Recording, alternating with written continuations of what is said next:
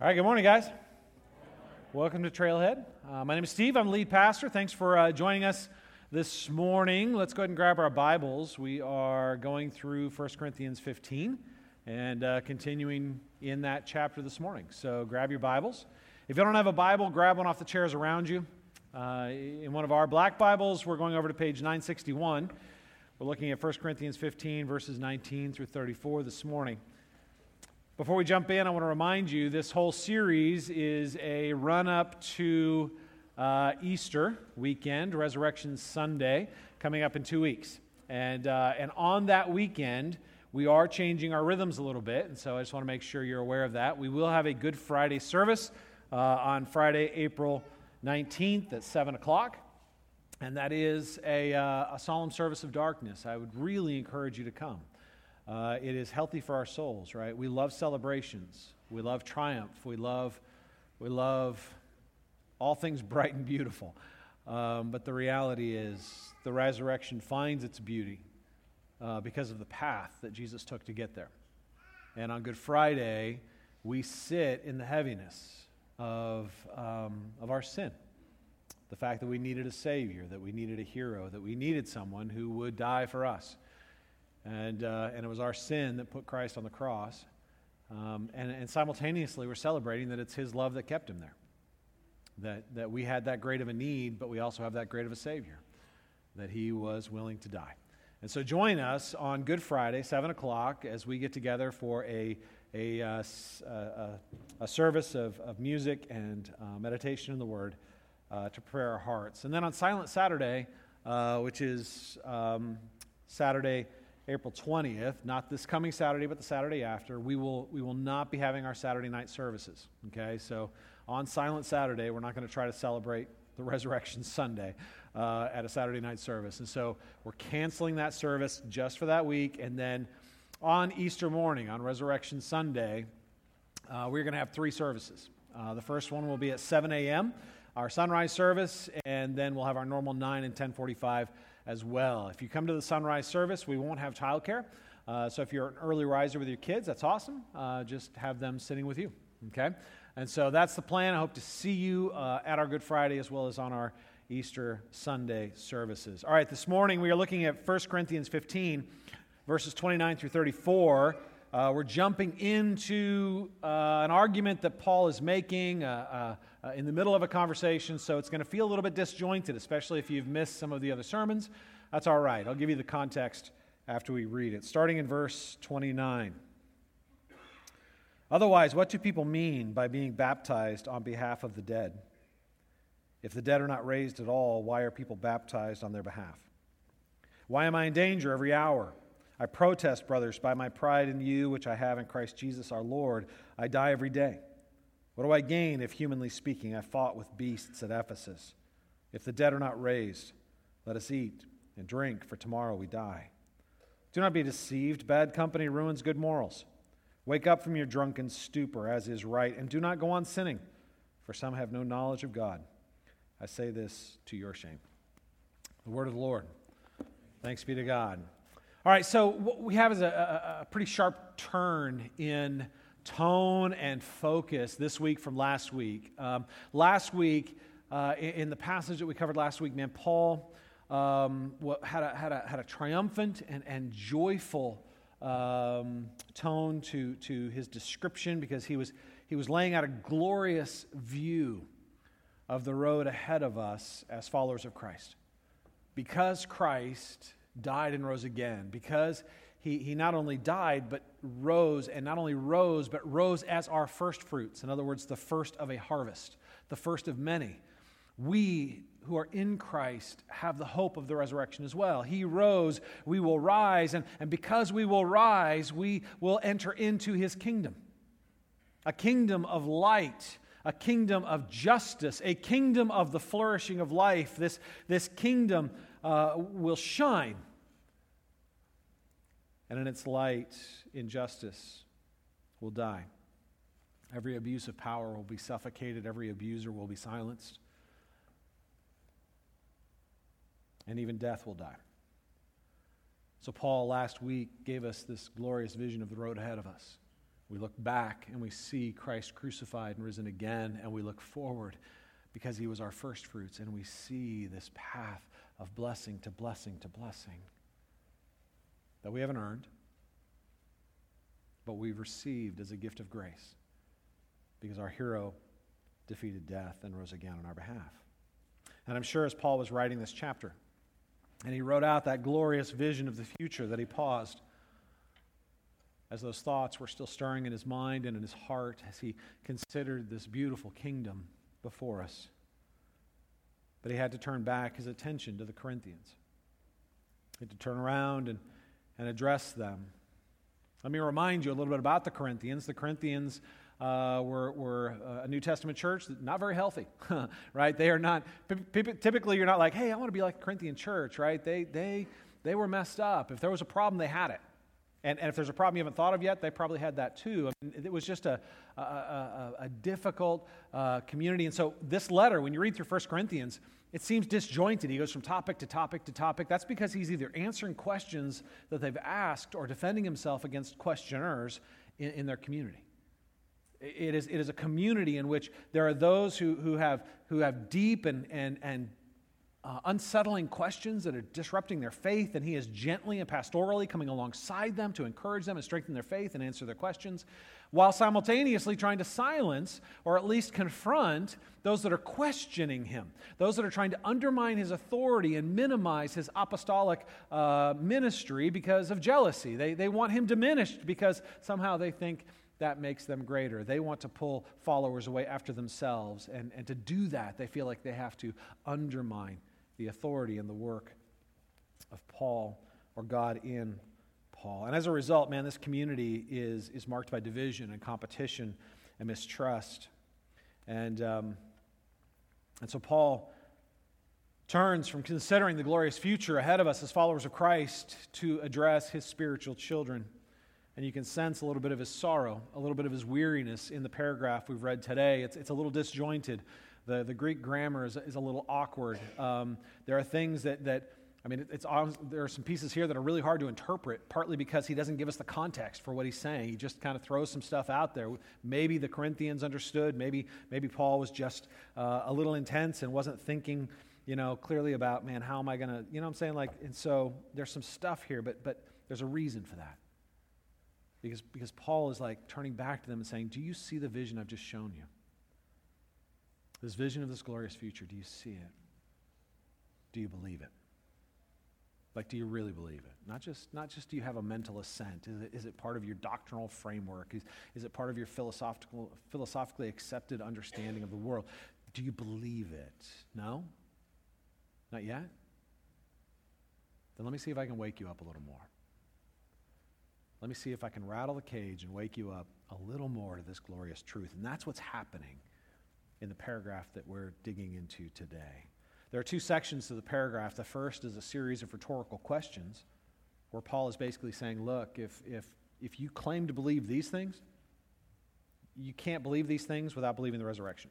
There's, a, there's an incongruity. It doesn't make sense. Right? If you're going to claim you believe this, you can't reject this. Um, and then in the second portion, um, he, he comes at us with an appeal to actually live in the light of this beautiful truth. So let's deal with the first section first, these, this string of rhetorical questions. the first one, of course, is the doozy, uh, the one that, that people read and they're like, what in the world is he talking about? Right? Take a look at verse uh, 29. Otherwise, what do people mean by being baptized on behalf of the dead? If the dead are not raised at all, why are people baptized on their behalf? And we're like, yeah, what? Huh? Where, when does that, what? what? Baptism on behalf of the dead? What, they did that? Who did that? What does that mean, right? Um, so, as I was reading this and studying this this week, um, no joke, I, I came across around 40 different interpretations of what this means. What that tells you is nobody knows, okay? Nobody, I don't know, right? I, I have a strong conviction about what it's not saying, and I have a pretty strong conviction about what it is saying.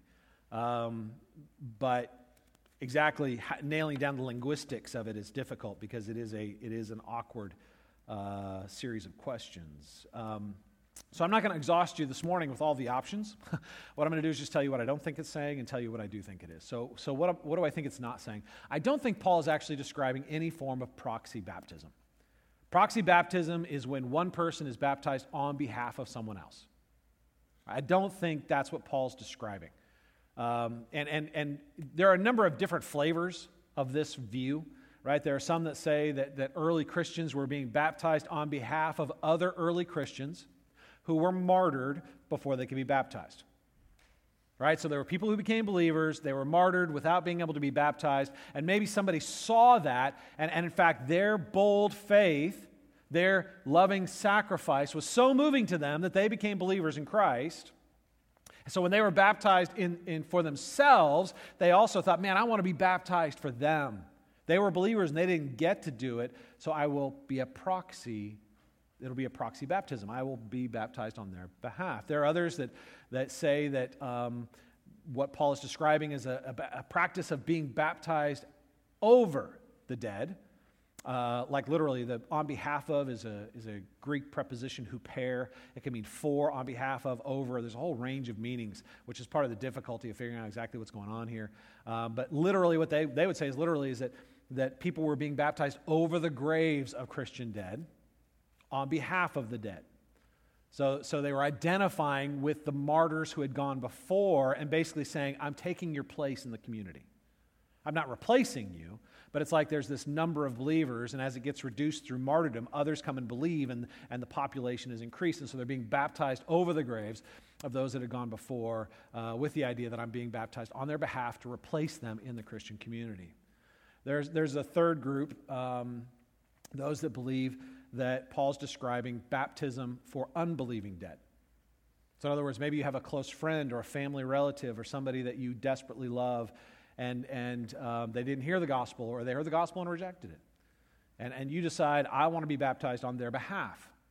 So I'll be baptized on behalf of the dead. Um, certain groups, like the Mormons, practice this. Uh, the idea that somehow, if I do this on their behalf, it's going to become salvific for them. They might be saved because of, of my work for them. Uh, I'll do this good work for them, and it'll be attributed to them, and they'll get some, you know, some benefit as a result. All right, so, so first of all, let me just make it clear. There, there are more. I'm just not going to go into them. Uh, I absolutely reject all of these views. I think proxy baptism is absolutely counter um, and, and unsupportable, both historically and theologically. Historically, we have absolutely no evidence that the church ever practiced proxy baptisms uh, until splinter groups much later right? So in the early church, there's absolutely no historical evidence that anyone was ever baptized on behalf of someone else. Proxy baptism. Just there's no record of it. So you have to totally read it into the historical record. You have to say, well, that must have been what they're doing and we just don't know about it, which I think is, is foolishness because, secondly, it's completely counter the theology of baptism itself. The point of baptism is that, is that when you are baptized, you are buried into the death of Christ and raised again in the resurrection of Christ. You are celebrating what Christ has done, not what you do. There's no merit to your baptism. It's not a good work that earns you anything with God. It doesn't gain anything. It's a celebration of what God has gained, it's a celebration of what He has done. To try to turn it into some kind of good work where somehow that good work could then be attributed to somebody else undermines the theology of baptism itself. Baptism is a celebration of Christ, not me. His obedience, not mine. His accomplishment. It's a resting in the grace that flows to me because of the death and resurrection of Christ. Not a declaration that I do something that earns it, right? So, so proxy baptism makes no sense historically. It makes absolutely no sense theologically. So if it doesn't mean proxy baptism, what, what does it mean? Well, I think Paul just has a really awkwardly worded sentence here, okay? And I think what he's saying is if you don't believe in the resurrection, baptism makes no sense. Right? Why are you being baptized if you don't believe in resurrection? Because baptism itself is a celebration of resurrection. It's a celebration of the resurrection of Christ but it's also a celebration of the fact that I get unified with Christ in his death and his resurrection. W.E. Vine, a New Testament scholar, um, changes the punctuation of the sentence a little bit. Some of you are like, wait, wait, wait, you can't mess with the Bible like that. Um, well, let me remind you that in the original Greek trans- manuscripts, um, there is no punctuation. Right? In the Koine Greek, they wrote in all capital letters with no spacing, no punctuation, no paragraph breaks. Okay? So we have these documents, and, and we have to determine where the punctuation goes right? That's why different versions sometimes translate differently because different translators may say, well, we think this should be uh, a, a, period here, or a comma here, or, or a paragraph break here. We're the ones that put in the numbers, the chapter breaks, and, and the, the, uh, the verse breaks, things like that, right? Um, and so what W.E. Vine says is, is if we repunctuate this, it makes a little bit more sense. He says, why in the world would you be baptized? Put the question mark there. Because baptism is for the dead. If the dead are not raised at all, why be baptized at all? In other words, you are dead in your sins, and you are dead in your dying body. It's only a matter of time, right? Of course, you're alive. But, but we all know we are alive in dying bodies. And, and, and death is inevitable for all of us, right? Why be baptized, oh dead person, if there's no resurrection? He's just saying it's a logical fallacy. It doesn't make any sense. Why would you declare your faith in a risen Savior if there's no resurrection? Why would you declare your celebration that you have been raised in Christ if there's no resurrection? It doesn't make sense. Now, this leads right into the, the next series of rhetorical questions where Paul says, Why then am I in danger in verse 30? Every hour. Verse 31 I protest, brothers, by my pride in you, which I have in Christ Jesus our Lord. I die every day. What do I gain if, humanly speaking, I fought with beasts at Ephesus? If the dead are not raised. So he shifts. He's like, all right, not only does baptism not make sense, y'all have been baptized believers, right? And now you want to question the resurrection?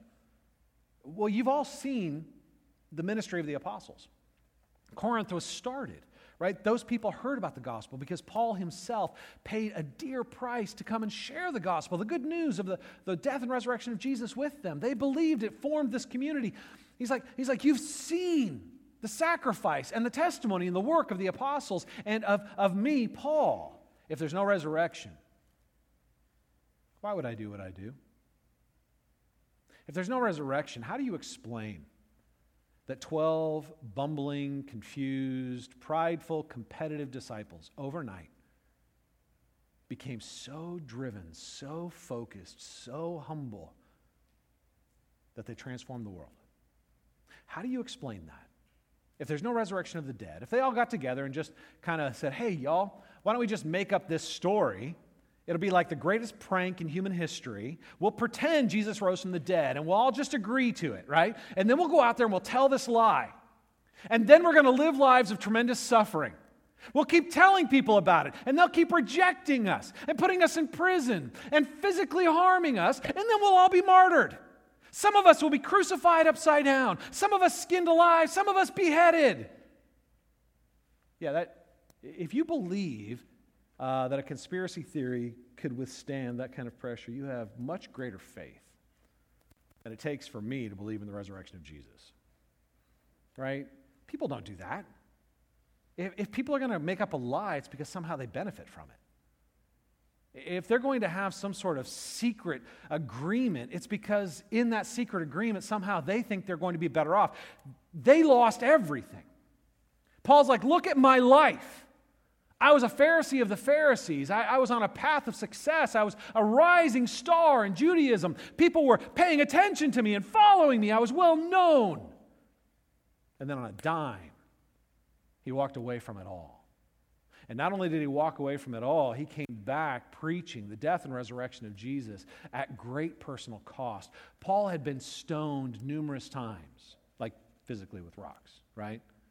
Physically with rocks. He, he, was, he was stoned to the point of death. He, he had been persecuted, misrepresented, abused. When the, the wild beasts at Ephesus is a reference to Acts chapter 19, where the entire city rises up against Paul to kill him right? He's metaphorically saying they were like, it was like facing the wild beasts in the Roman Colosseum. I faced these people. Why would I do that if Jesus wasn't raised from the dead? Why would I do that if I was not convinced I also would rise from the dead? He's saying, look, there's no logical reason. If I didn't believe it, Why would I suffer? Because I die daily. I pay the price of carrying this message every day. I suffer on behalf of Christ who suffered for me every day, and I do it gladly, and I do it with joy. How do you explain that if Christ wasn't raised from the dead? He concludes by saying, Look, if Christ wasn't raised from the dead, we might as well say, Let's eat and drink, for tomorrow we die, right? At, at the end of verse 32, if, if the dead are not raised, let us eat and drink, for tomorrow we die. And some of you are like, Sweet, that sounds like a much better alternative. Kind of describes my life right now, honestly. Waiting this afternoon to go to a new restaurant. Can't wait. Fried chicken skins. Yes, right? We're, we're always trying to find new food to eat, new, new something to drink. You know, here's the thing Paul's not describing this as, as why don't we, if, th- if this isn't true, let's go live lives of joy. That's not what he's describing. That, that saying, let us eat and drink, for tomorrow we die, that, that's not describing an everlasting party of joy. That's describing people who are self medicating, trying to run from the creeping edge of despair. People that are trying to just run from, from distraction to distraction, pleasure to pleasure, experience to experience, because when the experience is over, the emptiness returns. The darkness of despair starts creeping and spreading within their soul. He's not describing something beautiful or fun or celebratory right? This is like the middle aged guy that's never stopped partying, right? And we all know there's, there's no joy in his party. He's just running. He's desperately afraid of not being drunk, desperately afraid of the quiet moments when he has to actually sit with himself and deal with the reality of his existence because there's no meaning and no purpose. And all there is is distraction. What Paul is describing isn't a celebration, it's despair. So Paul is saying, Look, my life, the lives of the apostles, the baptism that you've embraced, none of it makes sense without the resurrection. Here's the thing you're tempted. They were tempted, and listen, we are too. They were tempted to want the benefits of the gospel without the historical foundation of the gospel. They wanted the benefits, right? They wanted grace. They wanted community. They wanted joy. They wanted forgiveness. They wanted the removal of guilt and the removal of shame. They, they, they wanted feel good messages. They, they wanted someplace that was going to fill their tank and help them get through the week. They, they wanted all these good things. But they wanted the good things, that the benefits of the gospel without the historical foundations of the gospel. Listen to me, you cannot have the good stuff and leave the stuff you find offensive or intellectually challenging at the door. You don't get the benefit of the gospel without the historical reality of the death and resurrection of Jesus. The bloody cross and the empty tomb are foundational to the blessings that flow from this good news. You cannot have the blessings without the historical reality. Why is there baptism? Because Jesus rose from the dead. Why is there joy in baptism? Because as we are baptized, we get the benefits of what he's accomplished. Why did the apostles suffer? Because they were convinced it was the absolute best way to invest their lives. It was joy for them, not pain. They were living for something beyond temporary pleasure and distraction. Why did Paul lay down his life every single day, risking it and dying daily? Because every single day he was being made alive in his hope and in his joy because of the resurrection of Christ, knowing as well that one day he would be made fully alive in the actual resurrection that would flow to him because Christ himself had been raised. So, the rhetorical questions designed to get us to question if I believe this, what makes me think I would want to or could reject this? It's, it's a package, right? We get a hard shift in verse 33. In verse 33, Paul all of a sudden just is like, Do not be deceived. Bad company ruins good morals. Uh, it's kind of like the sound of the, the needle sliding across the record, right? Right? What in the world? Why are you talking about bad company corrupting good morals? This passage has absolutely nothing to do with ethical behavior. Right? He's not admonishing us to, to reject some kind of bad behavior or sinful choices and, and live more godly lives. I mean, this is all about believing in the resurrection. Why in the world, buried in the middle of this, is all of a sudden he's quoting this thing about, about bad company corrupting good morals? You better have good friends, y'all. They're going to end up in strip clubs. Um, I'll tell you why. Because he is quoting, first of all, a, a, a colloquialism, a truism and, and adapting it to his argument. So a colloquialism is it's just it's just um, street level wisdom, right? We have a lot of sayings like that, right? Uh, a bird in the hand is better than two in the bush. I'm sure you say that every day, or your grandfather does. I don't know, right? But but somebody says it, and you've heard it, right? And we all know what it means. The thing that I have is better than the thing that I don't have, even if it looks better, right? And so we know that. So Paul is quoting a, a truism, right? A, a, a street level wisdom saying of, of, of bad company corrupts good morals, and he's applying it to this argument. See, what he's saying is don't be deceived. Don't be deceived. You're, you're going to be tempted to be deceived. Don't, don't be deceived. You are influenced by the people you allow in.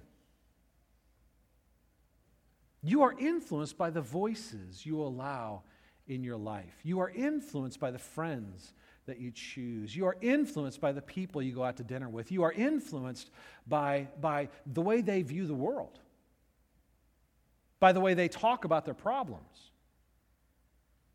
by, by the way they, they, they think about and engage their faith.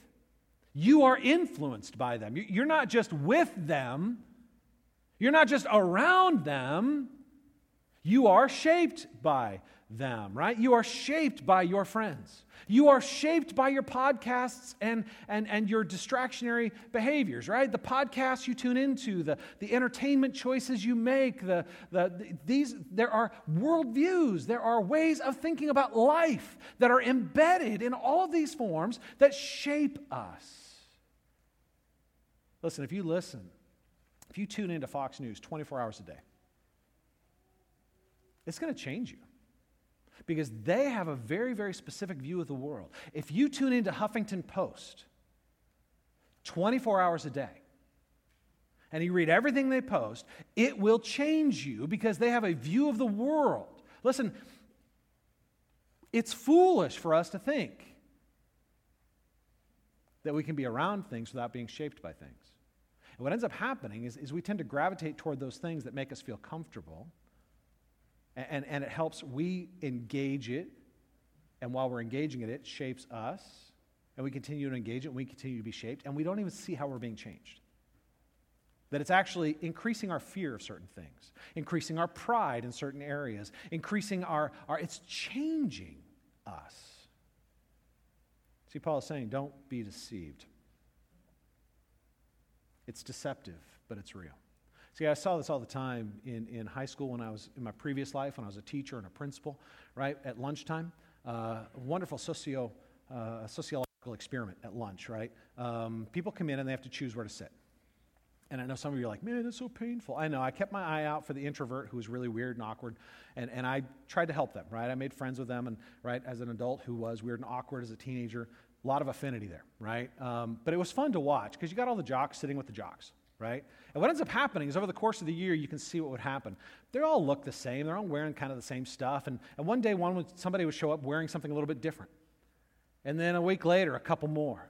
And then pretty soon they're all wearing it, right? It's like, oh, wow, that was funny. And they didn't even notice it was happening, right? They're being shaped right. It happened with the band too, y'all. It's not just the jocks. It was the band people too. I loved the way the nonconformists nonconformed exactly like all the other nonconformists, right? That was my favorite. All the punk rockers or the emos, all try, choosing to be nonconformists and exactly like all the others, um, wearing the same exact kind of nonconforming clothes, right? Don't be deceived. You are shaped by the company you keep. Don't be deceived. Bad company corrupts good morals. See, Paul's assertion here, he's not worried that your bad company is going to lead you to the strip club right now. That, that's not what he's talking about. He's talking about the bad company that will lead you to see the world in a way that undercuts your faith in the gospel. He's worried about the people that are going to be in your life that slowly but progressively corrode your joy in grace. He's talking about the voices in your life that will undercut your confidence of faith. He's talking about the influences in your life that will subtly come in, come in and undermine your hope in the resurrection and in the breaking in of the kingdom of God. Bad company corrupts good morals. See, we're wired for community, we need it. So we will choose to be around people. We gravitate toward community. We, we can't help ourselves. You're like, no, dude, I'm totally a solo flyer. I, I like to be completely isolated. Not true. You, would, you wouldn't be here, right? There are people like that that are completely withdrawn, and they are some of the weirdest and most dangerous people around. I mean, it's just, it's not normal to be a, a hermit completely isolated from, from human culture. You're not wired for that. It distorts you in ways. We are wired for community. God designed us to need each other. You gravitate toward people and you give them a voice in your life. You need to be intentional about the voices you allow in. You need to be intentional about who you allow to shape your view of the world because you need people. You need people who are going to renew your experience of grace. You need voices in your life that are going to awaken you to the wonder of the love of God. You need voices in your life that are going to remind you on your best day or on your worst day that your greatest problem has already been solved and your greatest debt has already been paid. You need people to remind you that because Jesus died and rose again, you don't have to prove yourself. You don't have to fix yourself. You can rest knowing you are loved exactly as you are. And that the love God gives you exactly as you are won't leave you as you are. God will change you. It's not even your responsibility to change yourself for God. God will change you. He will conform you into the image of His Son. He will produce the transformation you desperately know you need. You need voices that are going to remind you to stop trying to prove yourself, perform for yourself, impress others, to, to promote people for self gain or to diminish others for self protection. You need people in your life to remind you to see the world in light of the resurrection. Bad company corrupts good morals. Good company builds our faith. Good company gives us boldness. Good company increases our joy. Good company ignites our hope. Don't be deceived. You need people around you that are going to give you a far seeing vision and wisdom for life remind you to, to see what is ahead of you. The power of hope, y'all, um, we can't overstate it. We all are driven by our hope. The question isn't whether or not you're going to be driven by your hope. The question is where are you're going to anchor your hope. Every single day you get up, it's because you hope. You hope for something, right? You, you, you hope for a promotion. You hope for a job increase. You hope for uh, a pleasant breakfast, you, you, you, know, a few quiet moments over coffee where the kids aren't insane. Maybe, maybe you're hoping that uh, for a relationship, you're hoping for a, you know, whatever it is. You have hopes. The question is, where's your ultimate hope? So when I was in college, um, I was from California, and I remember that, that first year, I had a bunch of friends that were from the Midwest. We were in Iowa, and they're like, man, we've never been to California. And I'm like, let's, let's do something fun. Let's take a Greyhound bus from Dubuque, Iowa to San Diego. We'll stay with my mom, right? I'll show you Southern California. We're like, yeah, that sounds like fun. So we had like 45 hours of Greyhound busing across the country. Um, that, that was a little less than fun. But I do remember the morning that we pulled in uh, to Las Vegas. I've shared this story before, I'll share it again um, because that had a huge impact on me, right? We, we get off the bus, it's early, early in the morning, right before sunrise. So it's still dark. And I remember getting off the bus, and, and we were at a, the bus stop was, was up above the strip on a hill. And I remember getting out and just kind of stretching and looking down and, and looking down at the strip. You know, you just see all these bright lights, all of the neon, all of the moving stuff, and you hear the alluring bing, bing, bangs of all the slot machines, and, and there are people moving around in the dark, and you're like, oh, what are they doing down there? They look like they're having fun. Like there's something in you that's like, hmm, I'm up here, but that looks really good down there, right?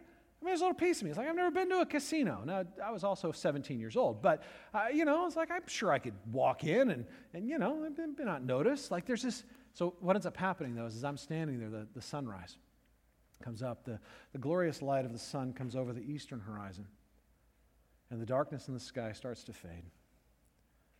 And the light of the sun fills this valley.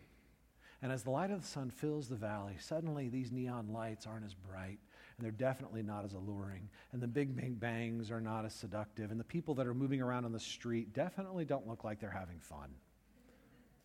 People that are out walking the strip that time of the day, it just makes you sad. And as the glory of the sun comes up, it exposes the lesser glory, the alluring, deceptive glory of. So, this is what I'm saying when we have our hope rooted in the resurrection, not only the resurrection of Christ back then, but the future resurrection of the believer, like I will be raised again into the glorious kingdom of God, when I have my ultimate hope anchored there, it so fills my vision with glory that it allows me to see the lesser hopes for what they are. It's not that they're not good, they're just not ultimate.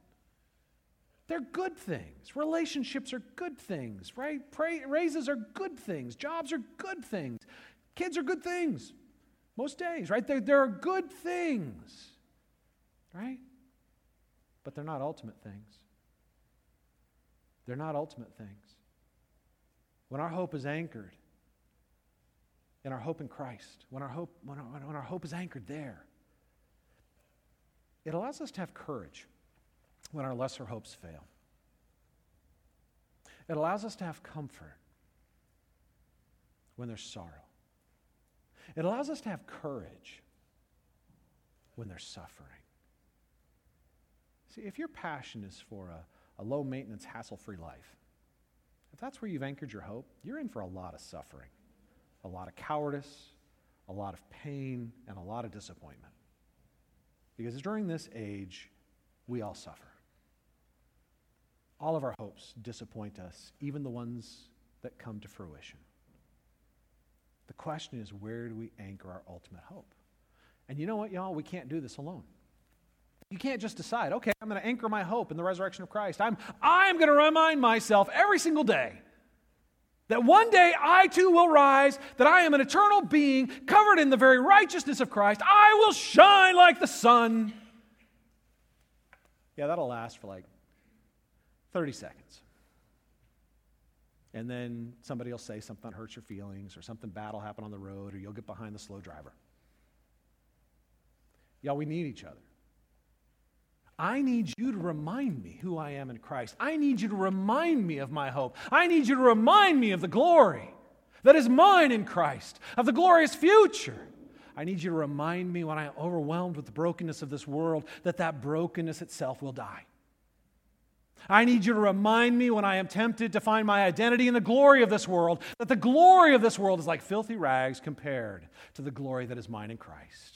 I need you to remind me that my greatest debt is paid and my greatest problem is solved, that I am loved and I am secure. And a hundred years from now, I will not regret any sacrifice I've made for the kingdom of God. I need you to remind me. And you need others to remind you. In the last verse, Paul drives this home a little bit more in verse 34. Wake up from your drunken stupor, as is right, and do not go on singing, sinning, for some have no knowledge of God. I say this to your shame. Verse 34 Wake up from your drunken stupor.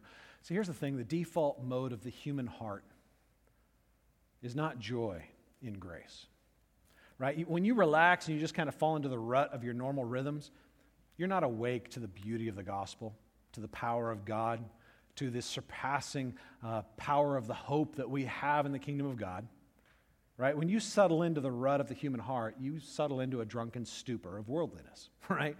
You're just like, all you see is, is the short sighted gutter in front of you, the challenge of the blessing that's right there. And, and you're like, if I get that blessing, then I'll be okay. And if I get this challenge, my life's going to end. That's the default mode of the human heart. And Paul is saying, wake up. Wake up. Let this teaching be like, like a, a splash of cold water across your drunk face. And wake up. Wake up to the reality of the breaking in of the kingdom of God. Wake up to the power of the resurrection. Wake up to this greater hope now. Wake up. Stop stumbling through life in your drunken stupor. Wake up.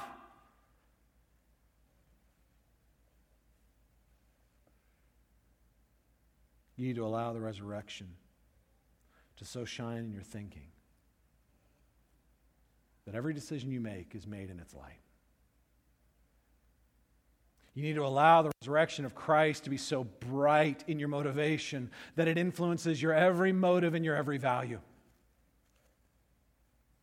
That you, you can see all things in light of this glorious truth which gives you the courage to face the hard stuff. It gives you the hope to engage the broken stuff. It, gives, you, it gives you the faith to face the impossible stuff. And it gives you the hope you need. You need people in your life that are reminding you. You need people in your life that are throwing that cold water across your face in a refreshing and sometimes startling way. You need people in your life doing this.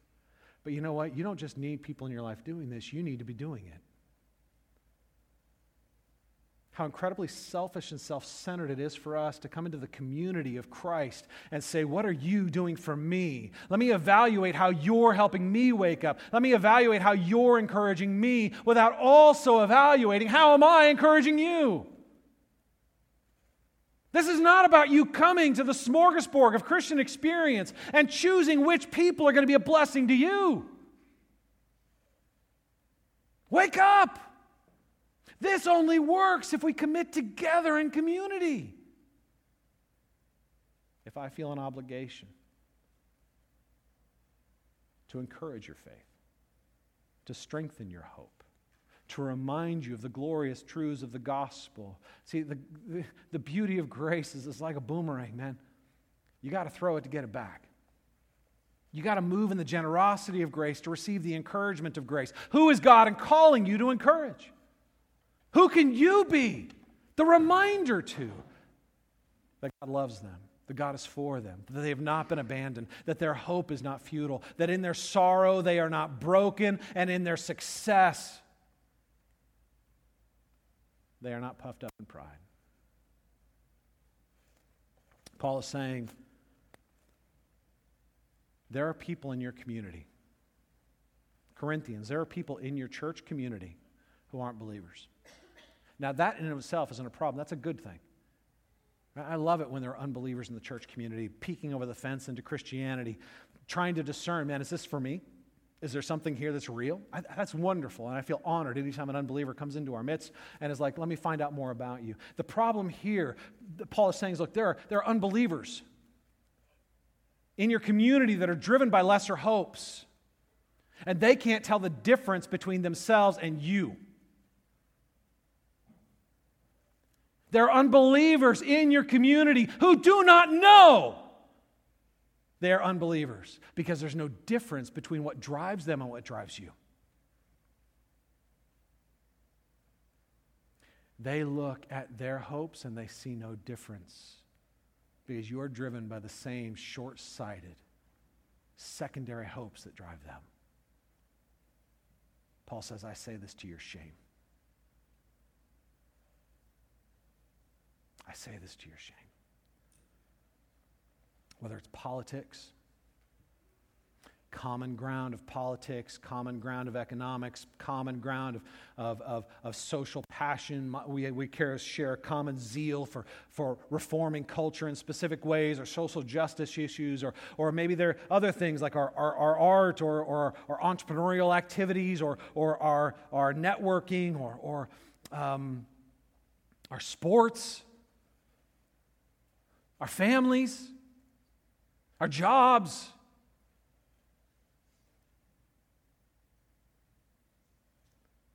Paul says, you have an obligation, not just to yourself, you have an obligation to your community to wake up. Because you're not just harming yourself, you are not the only one paying the price for your drunken stupor. And the price some people will pay is staggeringly high.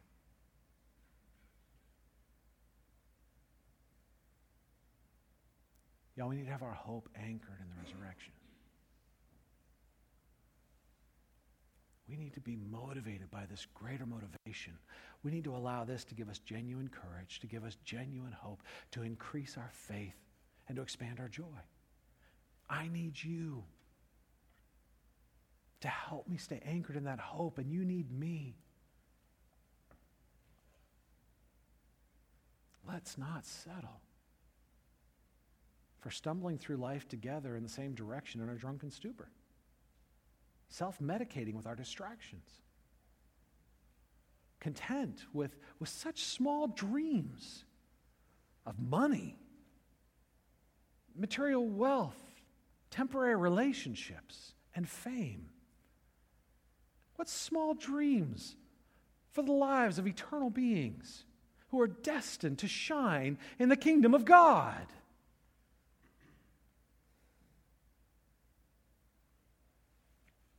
Let's encourage each other. Let's come alongside each other.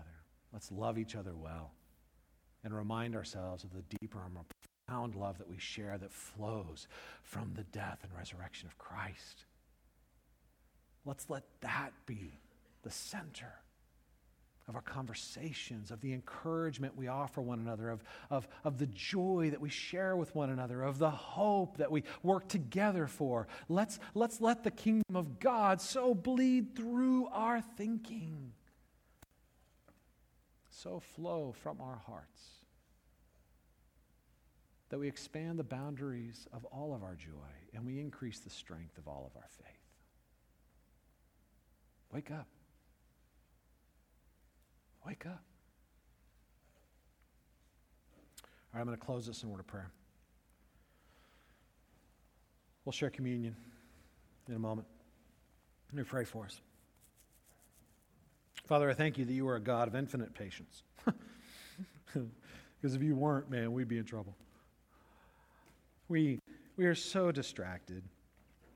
We are so easily uh, deceived and, and drawn away by the flashing lights and the, and the, the sounds. And, and man, we just, we chase every shiny thing.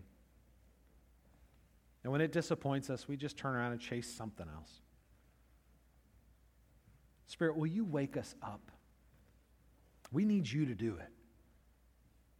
Will you, will you create within us an appetite for the kind of joy that overcomes the sufferings of this world. Will you, will you give us an appetite for the kind of faith that sees the world not as a place to keep and to hold and protect, but as a place to give and to love and to invest, knowing that a hundred years from now,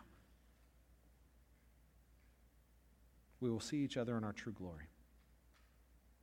A hundred years from now, we will be gathered around that throne singing praises to the one who died and rose again a hundred years from now. Lord, give us that kind of vision that allows us to be anchored in our true and lasting hope that keeps us from being deceived by the secondary hopes that seek to, to grab our hearts